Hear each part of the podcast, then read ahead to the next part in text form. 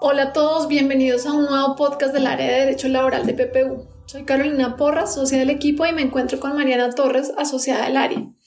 En esta oportunidad hablaremos sobre el texto que fue aprobado el pasado 16 de noviembre por la sesión plenaria mixta del Senado de la República. Se trata del proyecto de Ley 489 de 2021 del Senado y 071 de 2020 de la Cámara de Representantes, que regula la Ley de Desconexión Laboral. El texto conciliado, como lo mencioné, fue aprobado por el Congreso, pero se encuentra pendiente de sanción presidencial. Es decir, como última etapa, el presidente de la República deberá aprobar o no el proyecto de ley. Luego de su aprobación, el texto se convertirá en ley de la República.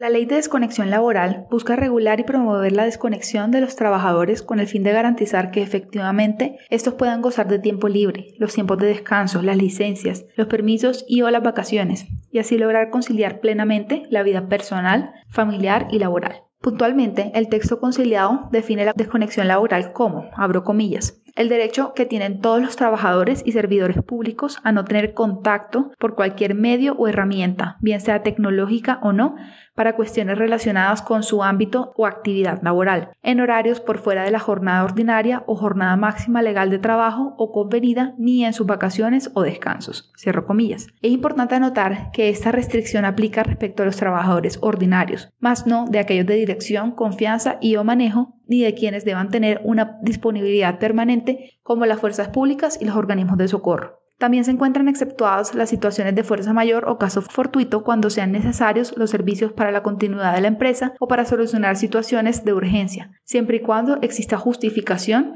y que no haya otra alternativa viable.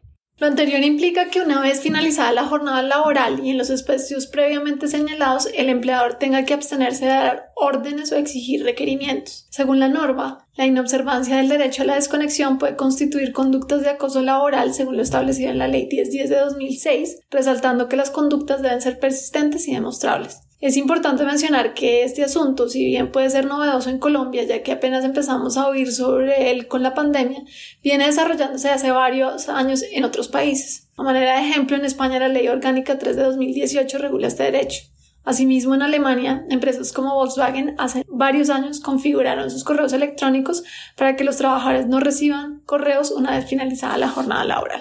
Adicionalmente, el texto conciliado establece una obligación específica para los empleadores. Estos tendrán la obligación de implementar una política de desconexión laboral de reglamentación interna. Dicha política al menos debe contener: 1. La forma como se garantizará y ejercerá el derecho, incluyendo lineamientos frente al uso de las tecnologías. 2. El procedimiento para que los trabajadores puedan presentar quejas y su trámite, siempre garantizando el debido proceso. 3. El mecanismo de solución de conflicto, verificando el cumplimiento de acuerdos y cesación de la conducta. Esperamos que les haya parecido relevante y clara la información explicada en este podcast y que nos sigan acompañando en próximas oportunidades.